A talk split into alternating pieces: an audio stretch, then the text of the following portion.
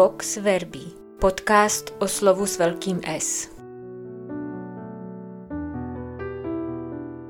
Na rozdíl od Matouše a Lukáše, evangelistů, kteří Ježíšovu pobytu na poušti věnují poměrně velkou pozornost, Marek je opět až provokativně strohý.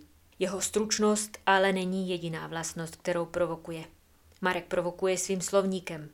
Je drsný a nevybíravý, nebo naopak vybíravý a hodně drsný.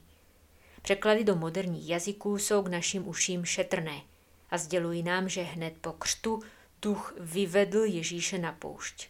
Sloveso vyvedl navozuje představu, jako by někdo vzal Ježíše pěkně za ruku.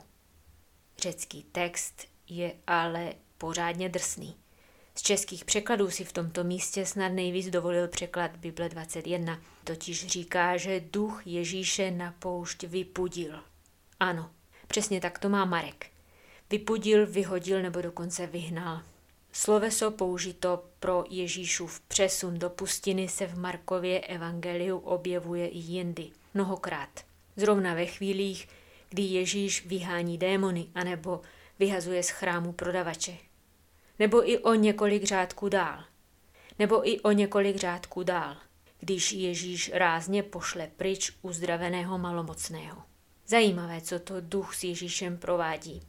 Jako by ještě nestačilo, že Ježíš již ponořením v Jordánu vzal na sebe a přijal za své to neutěšené rozpoložení lidského pokolení. Nyní jej duch půdí na poušť toutéž mocí, kterou bude Ježíš vysvobozovat lidi z pout zlého. 40 dnů na poušti už pro čtenáře nepředstavuje žádný velký problém. Marek nám už prozradil svůj šifrovací klíč. Jmenuje se Hledej v písmu a pochopíš. Písmu se totiž lze dočíst, jak Mojžíš dvakrát strávil nahoře 40 dnů v rozhovoru s hospodinem. V písmu v knihách královských se lze dočíst, jak prorok Eliáš dvakrát po dobu 40 dnů putoval jednou k boží hoře Chorebu a pak zpátky. Oba dva pilíře starozákonních dějin potřebovali ve svém poslání projít touto zkušeností. Evangelista představuje Ježíše, jak se ubírá ve stejné linii. Podobný šifrovací klíč lze použít i pro divoké šelmy. Izajáš 11, Ezechiel 34, Ozeáš 2, Žám 91, Job 5. Ve všech těchto textech je přátelský vztah člověka a divokých šelem znamením mesiářské doby. Pochopení přítomnosti andělů klade na Markova čtenáře trochu vyšší nároky. Marek se zde ukazuje jako autor znalý nejen židovského písma, tóry, proroků a spisů. Je seštělý znalec i své soudobé literatury, která není součástí svatých písem.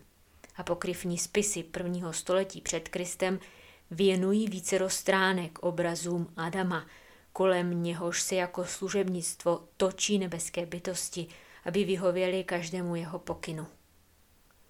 Evangelista svým čtenářům říká, Ježíš, to je on. On je ten nový Adam.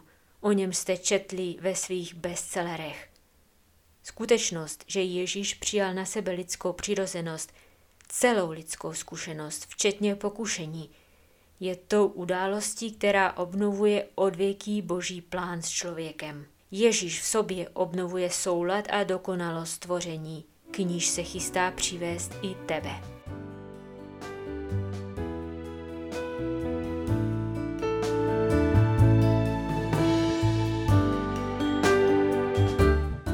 Vox Verbi z nakladatelství Paulínky